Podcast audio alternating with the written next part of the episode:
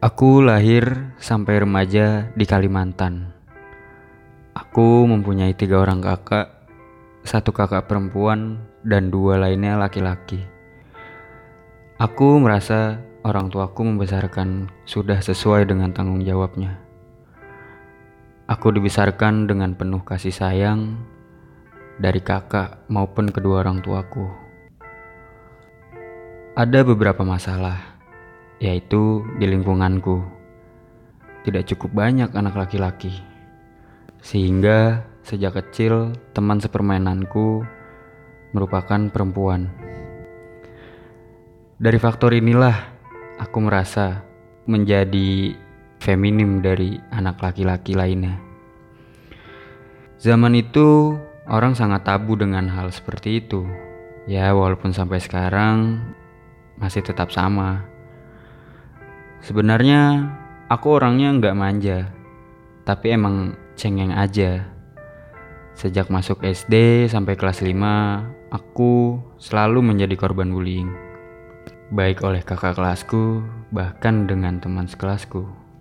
Bulian yang sering mereka lakukan merupakan bulian verbal, yang dimana mereka sering menghinaku dengan sebutan bencong atau banci, sampai kayak dikerjain. Pernah sempat dikempesin ban sepedaku. Sepedaku juga sempat disembunyikan di dalam W C.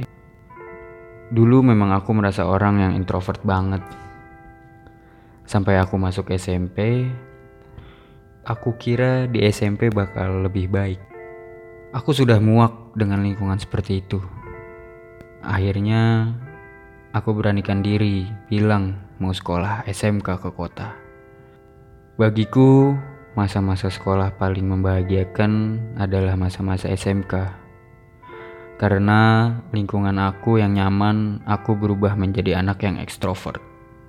Sesekali aku hadir di acara reuni S M P, tapi tetap saja aku gak ngerasa nyaman sama mereka. Lulus S M K, banyak pilihan mau kuliah di mana. Bahkan ada yang dekat dengan rumahku. Tapi aku berpikir tetangga-tetanggaku masih sama. Jadi aku memilih untuk mengambil beasiswa kuliah di Yogyakarta. Sebenarnya aku terima kasih dengan teman-temanku yang sudah membuliku. Soalnya berkat mereka aku sudah menjadi tangguh dan bisa menerima diriku apa adanya. Terima kasih.